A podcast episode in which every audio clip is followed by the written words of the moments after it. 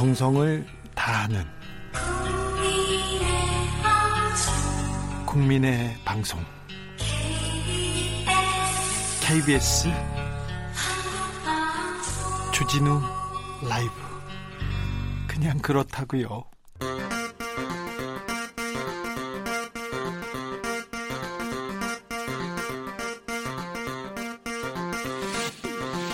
주진우 라이브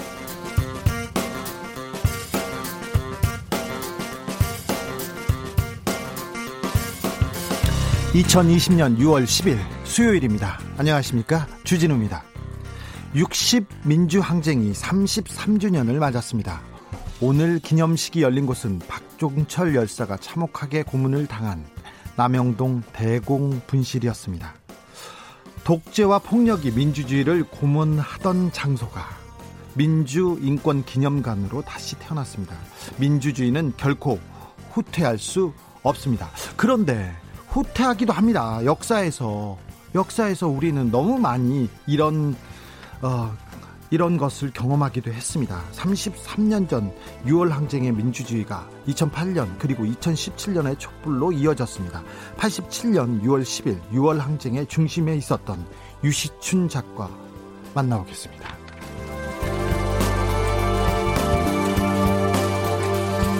이재용 삼성전자 부회장에 대한 구속영장이 기각되고 이제 관심은 삼성이 신청한 수사심의위원회로 쏠리고 있습니다. 기소를 할지 말지 수사심의위원회한테 그 결정을 맡겼는데요. 아시다시피 기소하지 않으면 죄를 물을 수 없습니다. 그러니까 이재용 부회장은 아무런 책임을 질 필요가 없어지는 겁니다. 향후 검찰의 수사 방향 그리고 이재용 부회장의 재판은 어떻게 진행될 것인지 재판 5분 전에서 짚어보겠습니다.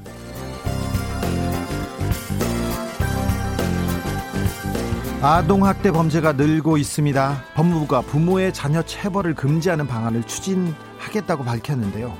사랑하기 때문에 때린다. 안 됩니다. 어떤 이유로도 체벌은 안 됩니다. 폭력은 정당화될 수 없습니다.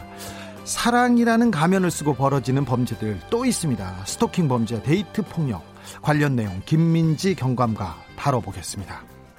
나비처럼 날아 벌처럼 쏜다. 여기는 주진우 라이브입니다.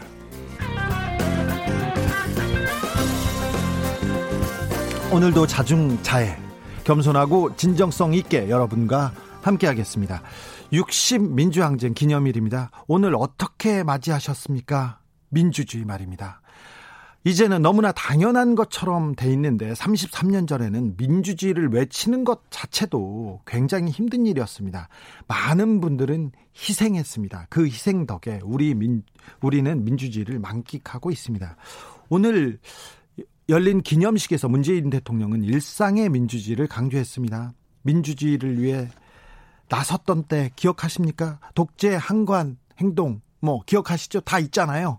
촛불을 들었던 순간 그 아니면 뭐 투표를 한 경험, 나쁜 뉴스 보고 욕한 경험, 이런 경험들 여러분들 이야기 들려주십시오. 그리고 87년 6월 10일에 나는 어디에 있었다. 이런 얘기도 해 주십시오. 그러면 어, 저희가 아, 작은 선물로 보답하겠습니다. 샵 9730 짧은 문자는 50원, 긴 문자는 100원입니다. 콩으로 보내주시면 무료입니다. 오늘 순서 시작하겠습니다. 시끄러운 세상, 더 시끄러운 정치, 풀리지 않는 갈등, 꼬이는 일상, 답답하신가요? 저에게 오십시오. 주 기자가 여러분의 답답한 속을 뚫어드립니다.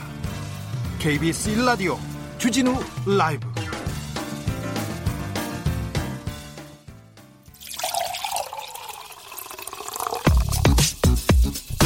진짜 중요한 뉴스만 쭉 뽑아냈습니다. 주 라이브가 보고 본 오늘의 뉴스 주스 시사인 송지혜 기자 안녕하세요. 안녕하세요. 네 어떻게 지내셨어요? 잘 지냈습니다. 잘 지낸 건 알고 어떤 취재를 하면서 어떤 일을 하면서 어떻게 놀면서 아, 요새 이것저것 매우 바쁜데요. 예? 요새 제가 생활 동반 자법과 관련한 그 진선미 의원께서 2004년, 2014년인가 발의하려다가 이제 못 하신 생활 동반자법 관련해서 생활 동, 동반자법이 뭐지요? 그 이제 일상에서 부부나 혈연 가족이 아니라 우리가 동반자로 지정을 하면 그, 그 관계를 국가에서 이제 보호해 주고. 뭐 그렇죠. 뭐 국가, 뭐 주택 대출이나 이런 것들도 보장해주는. 예, 요새는 동거 같은 거, 동거인들이 많기 때문에 이런 분들도 좀 보장해줘야 되는데 이런 그렇죠. 내용이죠? 무엇보다 이제 노인층을 대상으로 한 게 큰데요. 이분들이 예. 아무래도 이제 사별하고 난 이후에 예. 그 동거인들 친구로든 혹은 이성 친구로든 동성 친구로든 이렇게 지정을 하면 이분들을 이제 국가에서 어, 이분들이 적당한 생계를 할 수 있도록 이렇게 돕고 뭐 이런 취지에서 법안인데요. 이것과 관련해서 그 함께 이야기를 나누고 있습니다. 네. 어려운 취지하시네요. 코로나19 현황부터 좀 짚어볼까요? 일일 신규 확진자가 계속 늘어나고 있습니다. 사흘 만에 50명대로 늘었는데요. 그 확진자 50명 중 41명은 서울과 경기, 인천 등 수도권에서 나왔습니다. 네. 그 서울 양천의 탁구장 집단 감염이 경기도 용인의 큰나무 교회를 거쳐서 경기도 광명의 어르신 센터로 이어졌고 네. 서울 관악구에 위치한 방문 판매 업체 리치웨이발 감염이 구로구의 그 중국 동포 쉼터와 성남에 위치한 또 다른 방문 판매 업체로 전파되면서 꼬리를 물고 퍼져나간 결과입니다. 꼬리에 꼬리를 계속 물고 있습니다.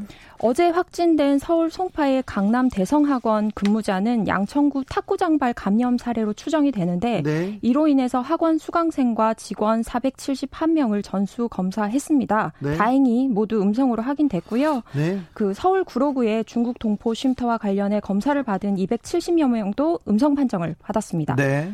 다만 양천의 어르신 보호센터와 용인의 교회 등에서는 추가 확진자가 계속해서 나오고 있고요. 방금 들어온 소식에 따르면 강남역 인근의 해커스 학원에서도 개발자 직원 한 분께서 확진 판정을 받은 것으로 보여서 7개 건물 폐쇄가 되었고 수업은 모두 휴강되었습니다. 거기 해, 해킹해가지고 돈 많이 벌었던 학원 아닙니까?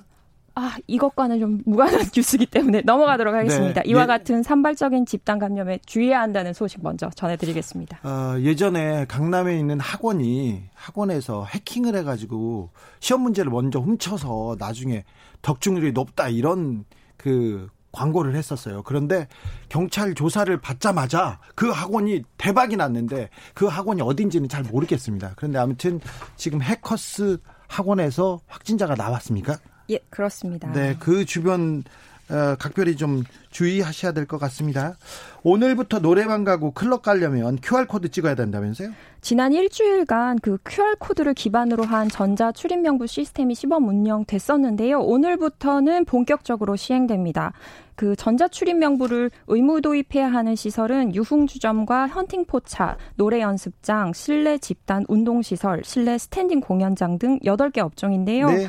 네이버나 다음 카카오 같은 포털 사이트에서 QR코드 전자 명부, 전자 출입 명부, QR코드 출입 같은 겸, 검색어를 입력하고 QR코드를 발급받아서 시설 관리자에게 보여주면 됩니다. 일단 뭐 QR코드, 어, 일단 스마트폰, 그리고 뭐 컴퓨터하고 가깝 가깝지 않은 사람들은 저 같은 사람들은 일단 귀찮아서 못 가겠네요. 사실상 어렵죠. 네. 민주당이 단독으로라도 상임위 구성을 완료하겠다고 합니다. 여야는 법제사법위원회를 비롯한 주요 상임회를 두고 평행선을 계속 달리고 있습니다. 협상 시한은 오늘 오는 12일 오후에 예정된 본회의 전입니다.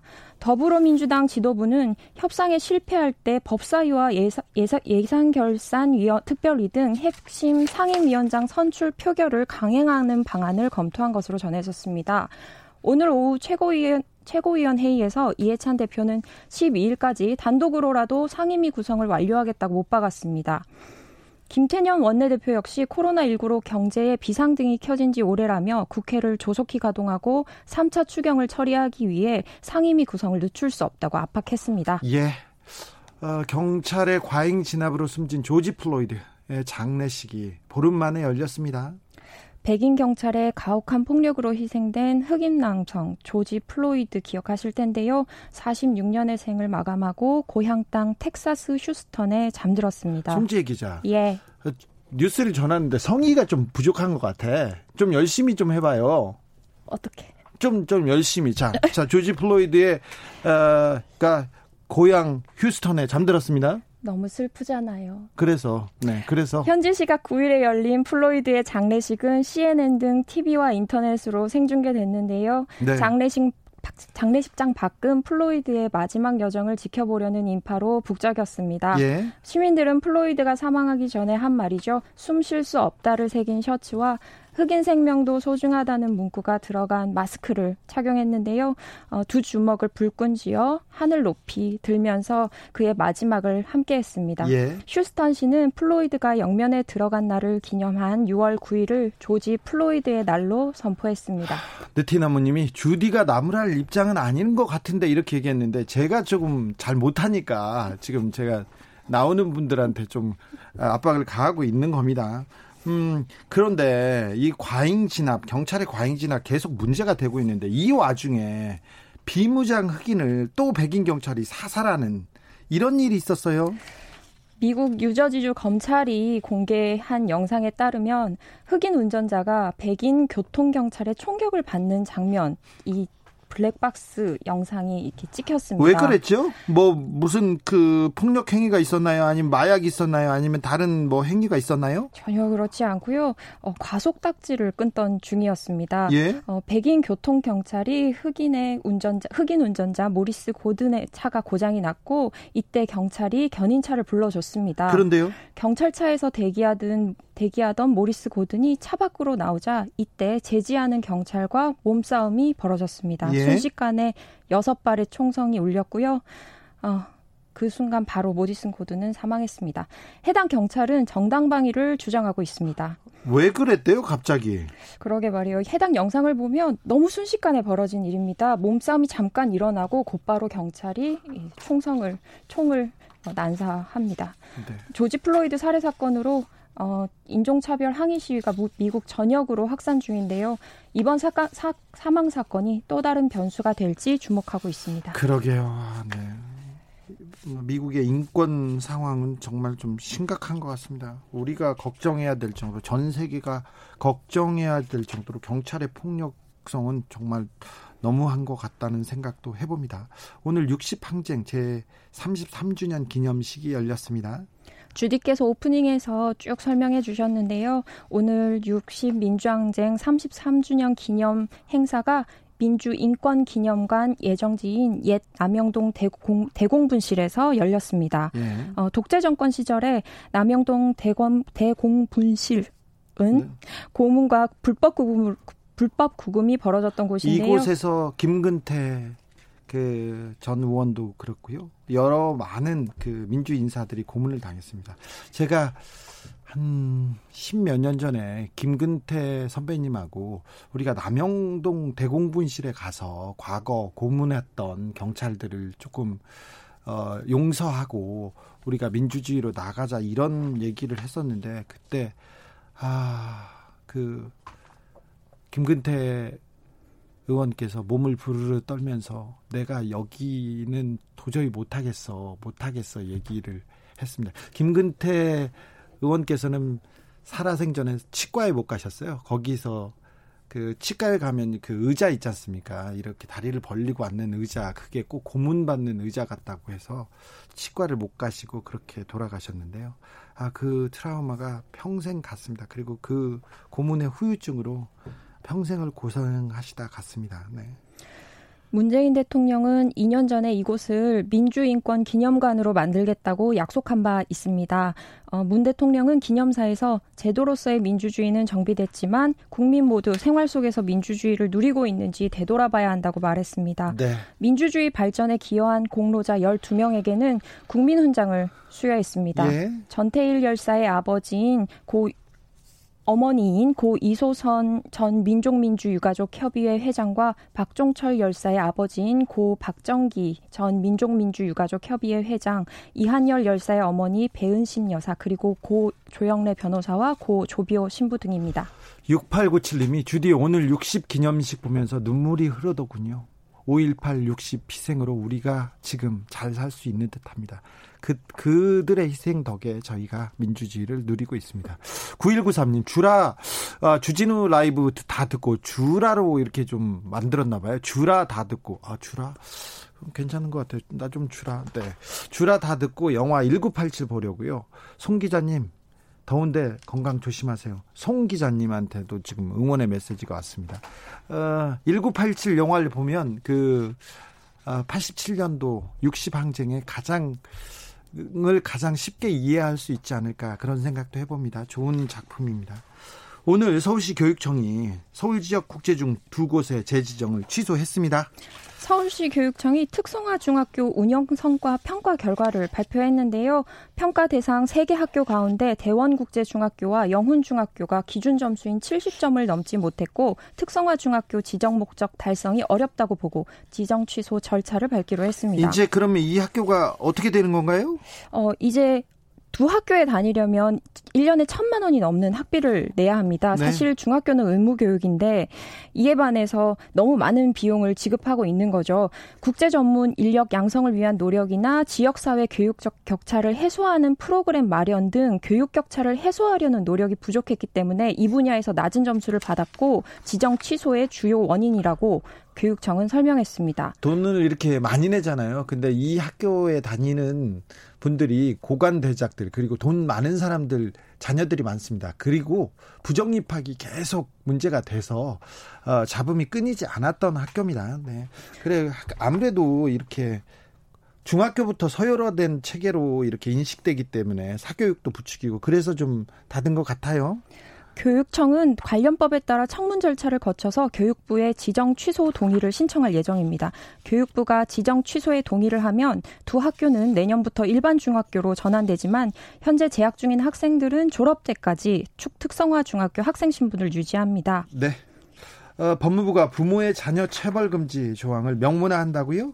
그 코로나19가 사회의 약한 고리를 계속 보여주고 있다고 생각하는데요. 네. 아동 학대도 그중 하나입니다. 그러게요. 가슴 아픕니다. 계속 늘고 있고 계속 계속 이런 뉴스가 나옵니다. 이달 초에 9살 아이가 여행 가방 안에 갇혀 있다 끝내 숨지는 사건이 있었습니다. 예. 또 경남 창녕에서는 최근 11살 어린이가 손바닥 지문이 없어질 정도로 화상을 입고 온몸에 멍이 들 만큼 학대를 당하다가 구조된 사건이 있었죠. 손을 진, 장지진다고 하지 않습니까? 아, 그런 일이 아이한테 있었어요. 네, 아버지가 달군 후라이팬을 이렇게 했다고 아이고.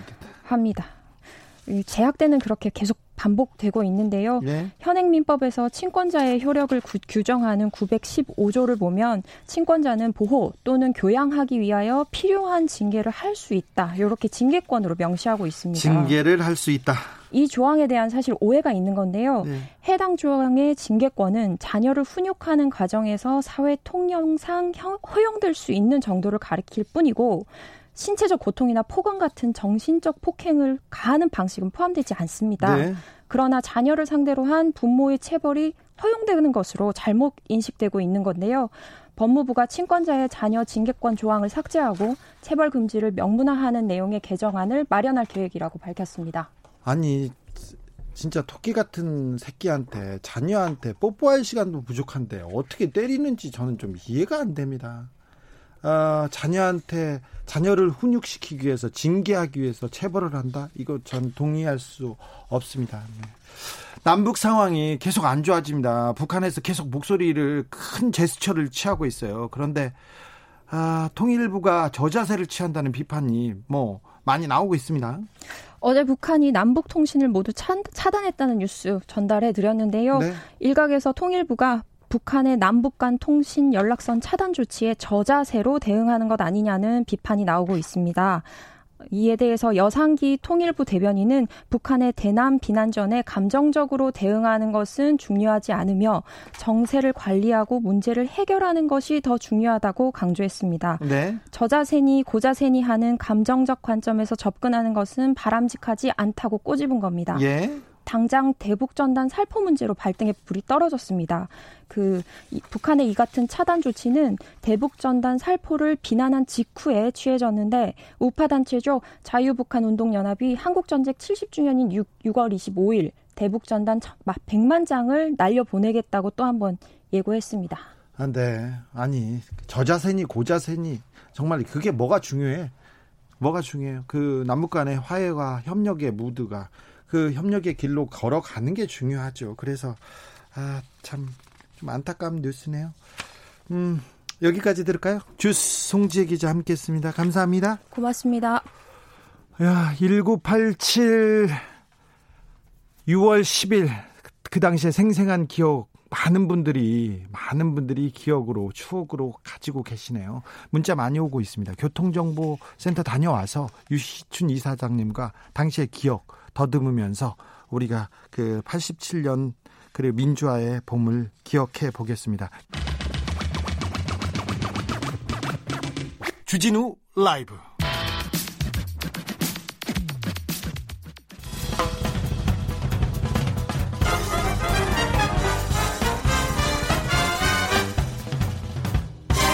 훅 인터뷰.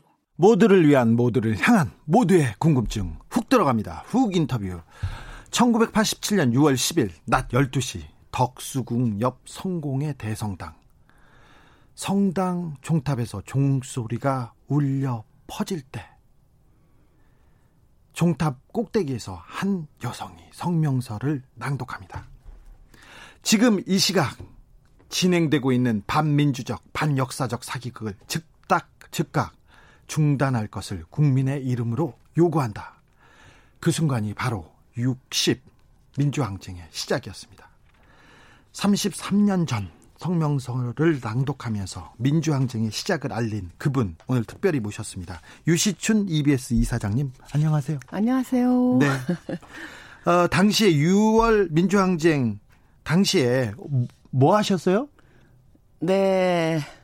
민주쟁취 국민운동 본부의 상임 집행위원으로 일하고 있었습니다. 아, 그래요? 네. 굉장히 높은 사람인데 그때는 아닙니다. 그때 그러면 누구랑 이 민주쟁취 국민운동 본부를 하신 거예요? 아, 그때 이제 박정철 군 고문치사 이후에 예. 전두환이 또 체육관에서 자기를 뽑아달라고 네. 4.13 호원 조치 직후에 네. 제야의 모든 분야의 분들이 모여서 어, 호원 조치를 철폐하기 위한 그리고 민주주의를 쟁취하기 위한 그 구심점이 되는 단체를 만들었는데요. 네. 그게 국- 민주헌법 쟁취 국민운동 본부였습니다. 한 30여 명의 상임 집행위원이 있었고요. 예. 그분들이 실제로 기획을 하고 어, 실천을 하고 하는 그 단위였습니다. 예. 성, 종탑 위에 올라가서 성명서 낭독하셨어요? 예, 그건 왜 그랬냐면, 네. 에, 그렇게 목소리가 좋은 편 아닌데. 아, 그렇죠. 그런데 그런데, 에, 그때 이미 3일 전부터, 네. 6월 7일부터 그 집회 장소로 예고한 성공의 대성당 주변을 원천 봉쇄했잖아요. 원천 봉쇄를 3겹으로 하고 있었어요. 예. 근데 저는 어찌어찌, 들어갔어요. 어, 운 좋게 예. 새벽에 6월 7일 새벽에 6월 7일 아침에 나오니까 이렇게 저 담당 형사가 못 가게 막더라고요. 집 앞에서 네, 집 앞에서. 그래서 그때 마침 제가 작가잖아요. 예. 원고를 어디 전해줄 게 있어서 원고를 들고 있었어요. 예. 그래서 원고 전화로 출판사에 가는데 차 있으면 저 좀 태워주세요. 그랬더니 아, 경찰한테 네, 그랬더니 그럼 잘 다녀오세요 이러는 거예요. 네. 그래서 7일날 나와서 집으로 못 들어갔습니다. 들어가면 연금이 되니까. 예. 그래서 그 그날 8일날 아침 새벽에 예.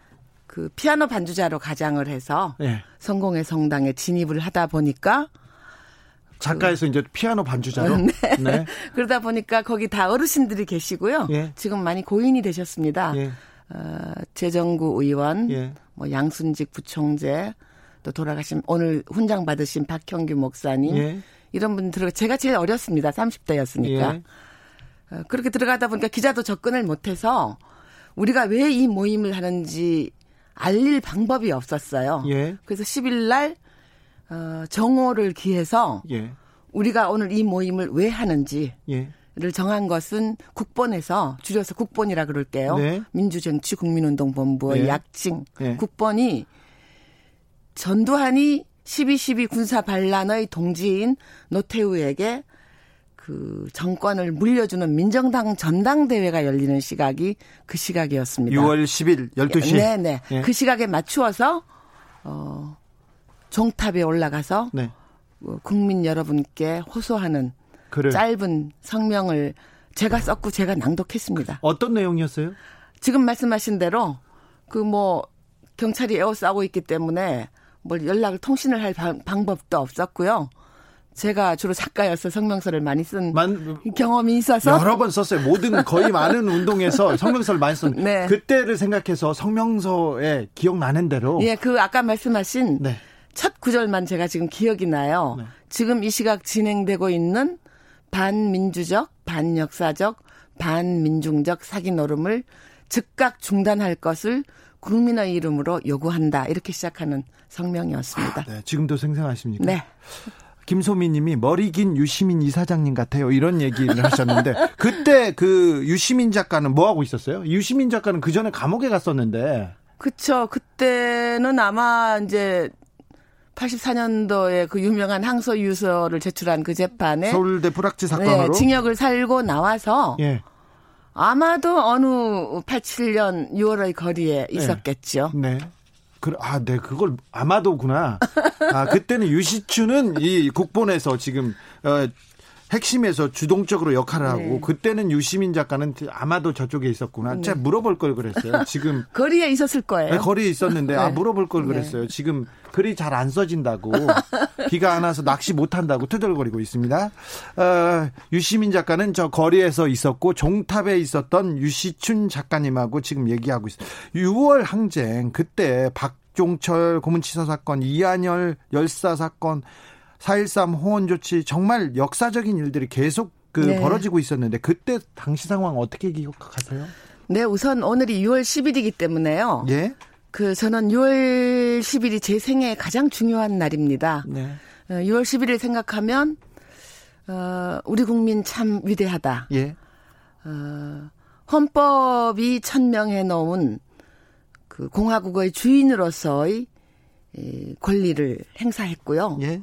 그리고 어, 유신 독재 이후에 에, 군사 정권이 무력으로 국민을 국민들에게서부터 뺏어가 버린 참정의 권리를 스스로의 힘으로 되찾아온 날입니다. 네. 그 이런 역사가 그 누구의 도움도 없이 국민 스스로 공화국의 주인됨을 세계 만방에 알렸고요. 예. 그 이후로 또 어, 군사 정권이 탈취해간 헌법이 천명해 놓은 참정의 권리를 국민 스스로의 힘으로 찾아온 날이기 때문에 우리 민주주의 청사에서 영원히 빛나는 날이고 또 국민 그런 국민의 일원인 것이 굉장히 기쁘고 행복합니다. 6176님이 그날 휴가 내고 시청 앞에서 체류탄 맞았어요. 이런 분들의 어, 참여와 희생이 있어서 민주주의가 우리 앞에 성큼 다가온 거죠. 이은로님은 고3 배문고 다녔는데 아, 네. 만리동 꼭대기에서 서울역 앞에서 시위하는 거 보았어요. 네. 거기에는 저희 작은 형도 있었습니다. 그런 작은 형들, 수많은 형들이 한 점 한 점이 돼서 아, 광화문 서울역 그 서울을 다 가득 네. 메웠죠. 정말 사람이 많이 모였다면서요? 네. 그 저는 이제 그 성공회 성당 안마당에서 지금 그 기리는 표지판이 서 있는데요. 네. 앞마당에서 한 거기에 어 천신만고 끝에 거기에 진입에 성공한 국번 관계자 한 30여 분하고 성공회 신부님들하고 대회를 진행을 하고 있었기 때문에 네. 바깥 상황을 잘 알지는 못했습니다. 네, 그리고 세 겹으로 이렇게 둘러싸여져서 몰랐겠죠. 그런데 느낀 것은 네. 6시에 딱 행사를 시작했는데 지축을 울리는 발소리를 들었고요. 예. 그다음에 경적이 막 울려요. 예. 그래서 그때 이제 제가 그 상임 집행위원으로 있으면서 저희들이 이 성공을 위해서 각고의 노력을 한 부분은 어떻게 하면 운동권의 울타리를 넘어서 일반 국민들의 참여를 광범위하게 이끌어낼 수 있을까 여기에 굉장히 에, 집중하고 초점을 맞추고 골몰을 했었습니다. 네. 그래서 그때 에, 대회를 시작하는 것도 님을 위한 행진곡과 같은 운동가요가 아니라 애국가로 시작을 했고요. 예. 그 다음에 삶의 현장에 계신 분들이 참여할 수 있는 여러 방법을 고안을 해서요. 예. 여성들은 손수건을 흔들기, 꽃을 꽂기, 평화를 의미하는 꽃을 꽂기, 그리고 사찰에서는 종을 치고요. 그리고 택시기사나 차 안에 계시는 분들은 경적을 울리는 것으로 참여하는 것을 했고, 또 일반 국민들은 뚜뚜전 뉴스를 거부한다는 의미로 9시에 일제히 소등하는 그런 일반 시민들이 삶의 현장에서 참여할 수 있는 그런 방법을 많이 개발을 했는데 네. 그것이 주효했다고 보고요. 예. 또 한 가지 아주 중요한 사실은 네. 88년 올림픽을 앞두고 있어서요. 예. 국제 기준에 맞추느라고 처음으로 서머 타임을 실시를 했어요. 그때요, 그때. 네. 예. 그런데 6시면 해가 중천에 있어요. 예. 그리고 이 시위에 참여할 것을 두려워한 경찰들이 지하철을 광화문역 서울역, 시 청역, 시청역, 종로역을 그냥 통과를 해버렸습니다. 네, 무정차, 무정차로 통과를 네. 했고 버스도 통과를 했습니다. 네. 그러니까 그 일대 도심 일대에 있는 셀러리맨들 네. 6시에 나오니 해는 중천에 있는데 타고 갈 교통수단은 없어요. 갈 데는 없고 걸어가야 돼. 더 어디로 음. 나왔겠습니까? 광장으로. 전부 지상으로 올라왔죠. 네. 전두환이 도와준 측면이 있죠. 네. 아, 그러네요. 어, 서울시청 건너편에 성공에 대, 성공의 대성당이 있습니다. 그 성당에 가보면 표지판도 있고요. 어, 역사적으로 60대 여기에 무슨 일이 있었다. 이런 그 역사의 현장을 설명해 주는 그 표지석도 있습니다. 6월 10일마다 행사를 가졌죠. 기념식을 가졌는데 올해는 어떻게 됐어요? 예, 올해도 저도 초청을 오늘 100, 100명만 음. 남영동 치안본부 대공분실 박종철 군이 잔혹한 검문으로 숨진 네. 그것이 지금 이제 인권센터로 거듭났거든요. 네. 그 마당에서 한 100명 정도 이제 훈장 처음으로 네. 유공자에게 수여를 하고 그러는 날인데 훈장 받으셨어요? 아닙니다. 저는 아직 젊잖아요. 뭘 젊어요? 고인들한테 오늘 많이 추서를 했고요. 네. 예, 그래서 어 훈장 달라고 했을 것 같은데. 아닙니다. 유일하게 이번에 참석을 못 거리두기 때문에 네. 50분만 참석을 했다고 들었습니다. 아, 네. 네. 유시춘 이사장님은 그 나이가 많이 먹었는데요. 유시민 작가님의 누님이잖아요. 그래서 모든 사람의 누님이에요. 나이를 먹어도 누님이에요. 그래서 누님이 훈장 달라고 안 했다고? 네. 네, 확인해 볼 거예요. 네, 그러세요. 네. 8855님, 멋지십니다. 감사합니다. 그 당시 그곳에 있었던 분들 덕분에 지금 우리가 있습니다. 한 국민으로서 깨어 있겠습니다. 2116님은 3학년 휴학하고 7월에 영장 나와서 준비하다가 10일 날, 6월 10일 날 지금은 헤어진 애인이랑 명동에서 시위하다가 체류탄에 쫓겨 울면서 남산으로 도망갔었습니다. 함께 시위하며 데이트한 날이었습니다. 헤어졌네. 6월부터 7월 5일까지 내내 울면서 논산까지 함께 갔었던 그 친구가 생각나는데 소중한 아름다웠던 그런 젊은 날이네요. 이거 젊은 소설 같네요. 네. 네. 저도 그때 30대였습니다. 알았어요. 그때 근데 네. 어 근데 어떻게 운동권이 되셔서 그때 선생님 아니셨어요? 아 제가 그 고등학교에서 네. 어, 국어와 문학을 가르치는 교사였는데 네. 그 얘기를 잠시 할게요. 네. 그 85년에 해직됐어요. 네. 해직 교사 1호인데 왜 해직됐어요? 네, 얘기 좀 할게요. 이것도 6월 항쟁과 관련이 아, 있어요. 아, 그래요? 네.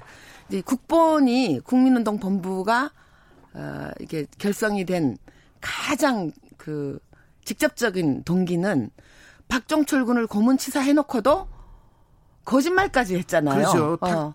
탁치니까 억 죽었다고 거짓말 해놓고 몇 명을 네. 구속을 했는데 네. 이 사람들이 자기가 다 뒤집어 쓰고 있으니까 억울하거든요. 네. 그래서 감옥 안에서 그렇죠. 자기만 범인이 아니라고 고백을 진짜? 했고 그렇죠. 그, 그 고백한 문건이 천주교 정의구현 사재단의 김승훈 신부님에게 전달이 갔죠. 됐고요. 네. 그게 85년 네. 85년 5월 23일 날 광주 항쟁 5주기를 기, 어, 추모하는 미사가 끝난 다음에 김승훈 신부님께서 박정철 고문치사의 범인이 조작 은폐되었다라는 성명을 발표하고 예. 그것이 불을 지르게 됩니다. 그렇죠. 그래서 이제 그 직후에 마구마구 달려서 국번이 예, 결성이 되었고 예. 어, 5월 27일인데요. 네. 그로부터 이제 열흘 뭐 한 15일 후에 예. 그 대, 대사를 치르게 되죠. 6월 항쟁을 예. 일으키게 되는데 그 전후에서 광주 민주화 운동인 지금은 이렇게 얘기를 하지만 그때는 그늘에서 숨어서 귀속말로 쑥덕쑥덕 할 때예요. 말만 해도 금기였죠. 네, 잡혀갈 잡혀갔죠. 때니까요. 그래서 네. 서울 시내에 있는 대학생 70여 명이 현재 을지로 이가에 있는 광주 저 서울 미 문화원을 점거하고 네. 김민석 의원이 그때 올라갔었죠. 네. 광주 사태 책임지고 전두환은 물러가라. 네. 광주 항쟁, 광주 사태 지원한 미국은 반성하라. 네. 이런 플래카드를 붙이고 농성을 하게 되고요. 예. 그들을 끌어내서 감옥에 쳐넣습니다. 70여 명을. 네. 그리고 그 첫 재판이 저, 어, 열리는 날이 7월 삼복도위였는데 네. 지금 의원하고 계신 인재근 예. 의원 김근태 네, 의원의 부인 네. 김근태 의원 그때 감옥에 있을 때고요. 김근태 선배는 감옥에 있을 감옥에 있을 때고요. 네. 저는 그때 굉장히 말라서 여기다 광목을 이렇게 허리에 두르고 가서 그때는 말랐다고? 아, 많이 말랐습니다. 알았어요. 그래서 그 대법정 지금 서서문 대법정에 가서 예. 이제 시, 신체 검사를 하니까 여기 네. 이렇게 숨기고 들어가서 광목을 네. 층층 동여매고. 네. 그래서 거기 앉아서 150명 들어가는데 300여 명이 왔어요. 예. 그 광주 항쟁을 처음으로 햇빛 속에 드러난 학생들의 투쟁이었습니다. 예. 미문화원 점거 농성 사건. 예. 그 첫 재판이 절- 열리는 날 한 300명이 들어왔는데 네. 저는 이 광목을 찍고요. 예. 인재근 등등 민가협 이 회원들은 그 애국 학생을 영공으로 몰지 말라. 뭐 머리띠를 두르고 네, 머리띠를 두르고 이거 다 거기서 현장에서 만들었어요. 예. 예, 유인물 뿌리고 네.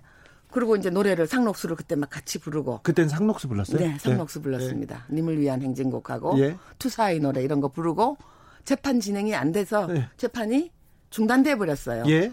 법정을 아주 아수라장으로 만들어 버린 거죠. 예. 헌정사상 처음이라 그래요. 네.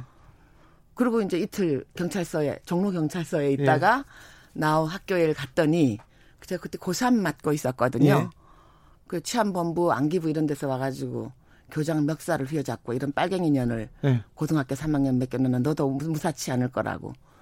그래서 제가 갔더니 교장 선생님이 저한테 그러더라고요. 예.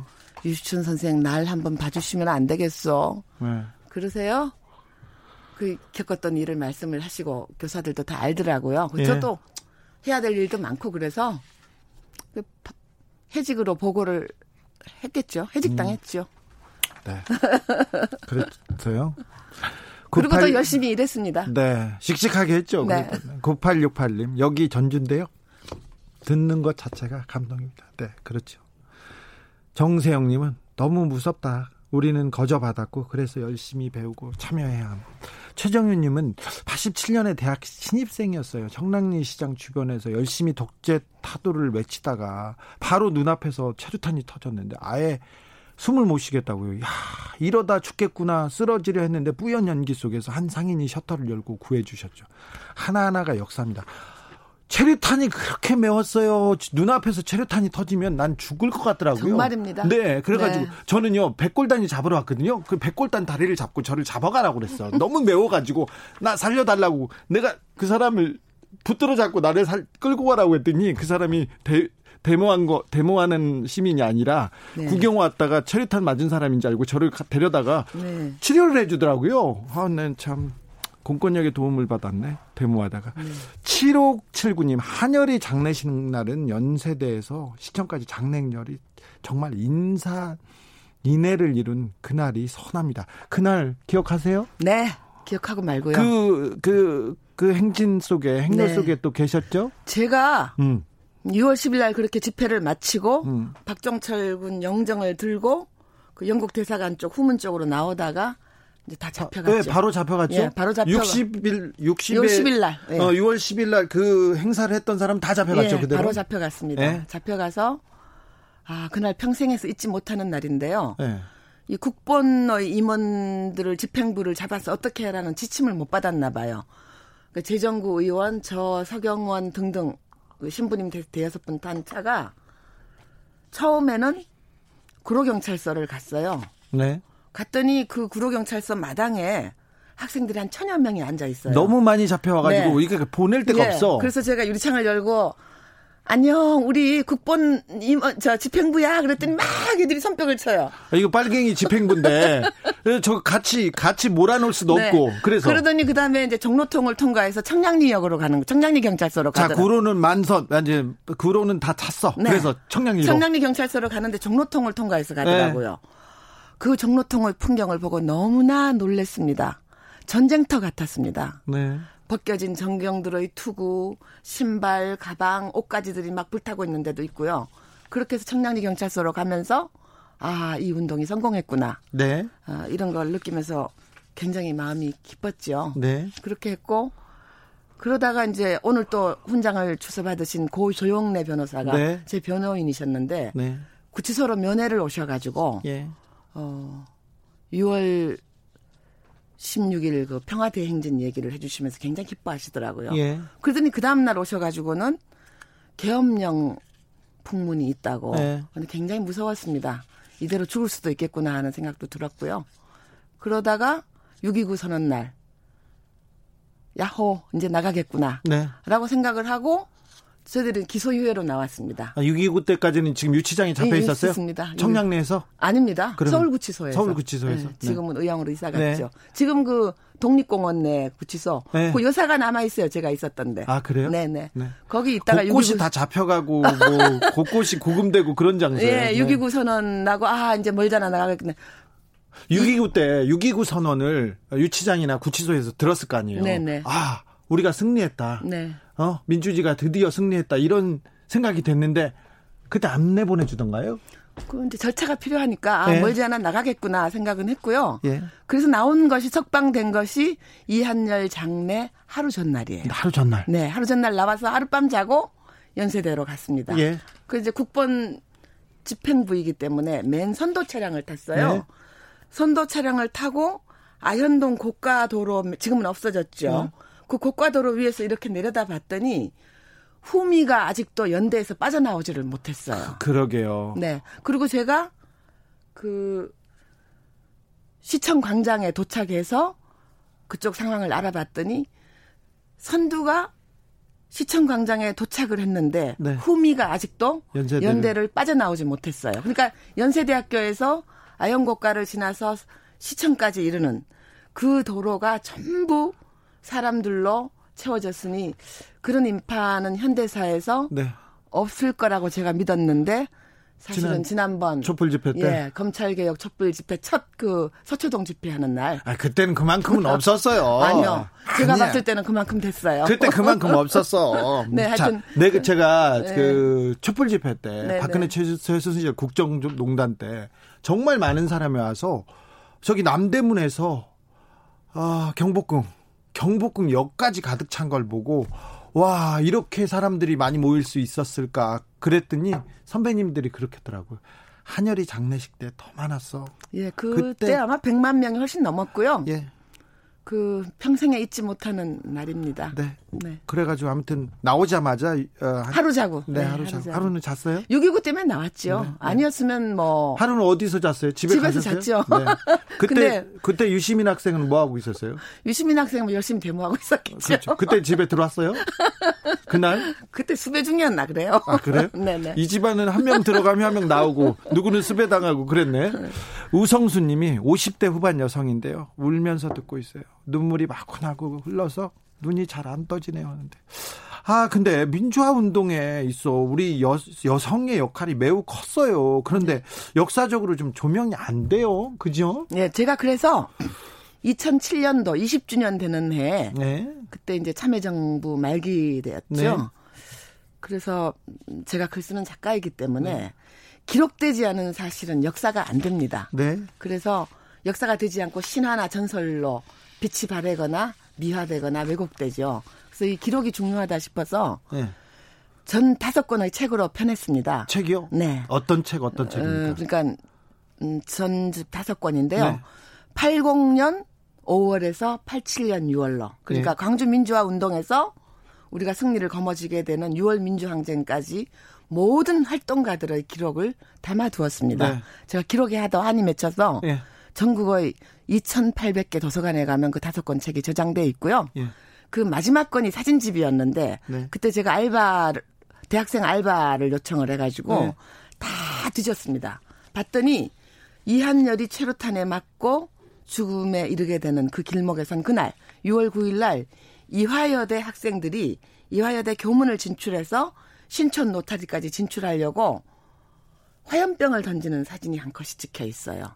누님이 아닙니다. 이화여대 학생들이. 아, 이화여대 네, 학생들이 그 당시 이화여대 예. 학생들이. 네. 그래서 그걸 제가 처음 발굴한 사진이었어. 여성들이 이렇게 열심히 민주화를 위해서 아, 애썼다. 앞서다가 화염표까지 던지고. 네네. 그래서 그 찰나를 잡은 포획한 사진인데 주인공을 찾으려고 제가 광고도 내고 그랬었어요. 네. 그 중에 한? 분이 응답이 왔어요. LA에 살고 있더라고요. 아, 그래요? 그 화염병을 들고 토끼띠을 팔쩍 뛰고 있는 오르는 그런 사진이었는데 근데 여성들이 역사에서 기록되지 않은 것은 1919년 3.1운동 때도 민족대표 33인 중에 여성이 하나도 없었습니다. 예. 그러면 독립운동한 여성들이 없어서였을까요? 아니죠. 천만의 말씀이죠. 네. 어, 대표성을 가지지 못했고 어, 조직과 주류에 속해 있지 못했기 때문에 기록이 누, 빠진 것이죠. 예. 그래서 제가 그때 여성들의 기록을 많이 써 두었습니다. 네. 도서관에 가면 지금 다 볼 수 있고요. 네. 언젠가는 이런 여성들의 활약이 예, 마치 한 3년 전에 그 조선희 작가가 새 여자 쓴 것처럼 예. 그 사회주의 운동 열심히 하다가 비참하게 숨져간 네. 그새 여성들의 활동을 형상화한 것처럼 언젠간 제가 이런 아, 가장 기초적인 사실들을 기록해 두면 후일의 작가나 예술가들이 이것을 형상화할 것이다 하는 음, 예측을 하고 있습니다. 네. 인생은 삶은 계란님이 맞습니다. 우리 아내가 2대 87학번인데 그렇게 얘기하더라고요. 네. 아, 훌륭하네요. 이대생들. 네네. 7737님이 나 그때 거기 있었어요. 변영주 감독이 시 주동했고요. 변영주 감독이 그때 그 나이가 되나요? 그렇죠. 그런가요? 86학번인가 그렇지 않나요? 아, 그렇습니다. 어, 8526님, 멋지다, 유시춘. 얘기 나오고, 캐캐고리님, 어머님은 자식들을 어떻게 저렇게 훌륭하게 키우셨나요? 이거 책에 나오는데, 어머님을 기억하면서 자식들이 글을 네. 썼던 그런 책이 있죠? 네, 작년에 어머니 돌아가셨을 때 나누어진 가족 문집 속에. 네, 네, 네. 아, 그런데 유시민 작가는 책이 잘 팔리는데 유시춘 작가는 왜 책이 안 팔리죠? 저는 뭐 소설이 별로 재미없나 봐요. 아, 왜, 왜, 또 왜 그러세요? 아, 고은정님, 저는 고3이었어요. 남산에서 학교 가고 있었는데, 그날, 체류탄 가스 냄새가 아직도 느껴집니다. 그날의 언니 오빠들에게 감사와 존경을 표합니다. 아, 최명란님은 87년 대학 졸업해 충무로 영화판에서 일하고 있었어요. 근데 시청 앞을 지날 때, 제 눈앞에 백골단이 쫓겨서 두들겨 맞는 사람들을 보고 너무 충격받았어요. 그렇죠. 그때 진짜 아 우리 경찰들이 아, 독재의 편에서 군 그 그 독재의 편에서 민주주의를 막 압살하고 고문하고 그랬었습니다. 1400님 슬프게도 그때 저는 역사의 한 가운데서 광화문에서 명동성당에서 민중들과 대치하면서 괴로워해야 했습니다. 정경이었나 보죠. 정경이었나 네. 봐요. 네, 정경이었나 봐요. 네. 정경도 다 우리 형제 자매들이죠. 그러게요. 정경유도 그때는 예, 지금 이렇게 반성하고 그렇게 하면 되지. 오늘 물어볼 게 많았는데 네. 얘기가 다 됐어. 네. 시간이. 아, 그래요? 네. 그 육신민주항쟁의 그 의의와 한계에 대해서는 제가 마지막으로 좀 네. 어, 그 육신민주항쟁은 공화국의 주인인 국민들이 스스로 자기 권리를 찾아와서 네. 참정의 권리를 회복함으로써 민주주의 원년을 이룬 미래한 날이고요. 네. 그 다음에 그 오늘날 이제 33년이 지난 지금 6월 항쟁의 가치와 정신을 계승하는 일은 무엇일까 생각해 봤어요. 네. 근데 유엔 우리 가입해 있잖아요. 네. 유엔 인권 규약에 A 규약과 B 규약이 있는데요. 네. 이제 B 규약은 소위 말하는 우리 자유권이에요. 시민적 정치적 권리. 네. 그죠? 그리고 A 규약은 경제, 문화, 사회적 권리인데 평등권입니다. 네. 그래서 에, 이 비규약 자유권은 우리가 왕성하게 지금 누리고 있고 세계가 부러워하는 나라가 됐고요. 비권은 이제, 네. 이제 A 규약 평등권은 어, 이것이 법률만 고친다고 해서 되는 일이 아니고 가용 자원을 최대한 해서 정책적으로 점차적으로 이루어지는 권리이기 때문에 앞으로 우리 정부나 어, 정치권에 계신 많은 민주주의에 헌신했던 분들은 이 유엔이 우리가 가입해 있는 이 A 규약 평등의 권리를 위해서 좀 더 진취적으로 나아갔으면 좋겠다는 것이 6월 항쟁이 오늘에 주는 의미라고 생각합니다. 네.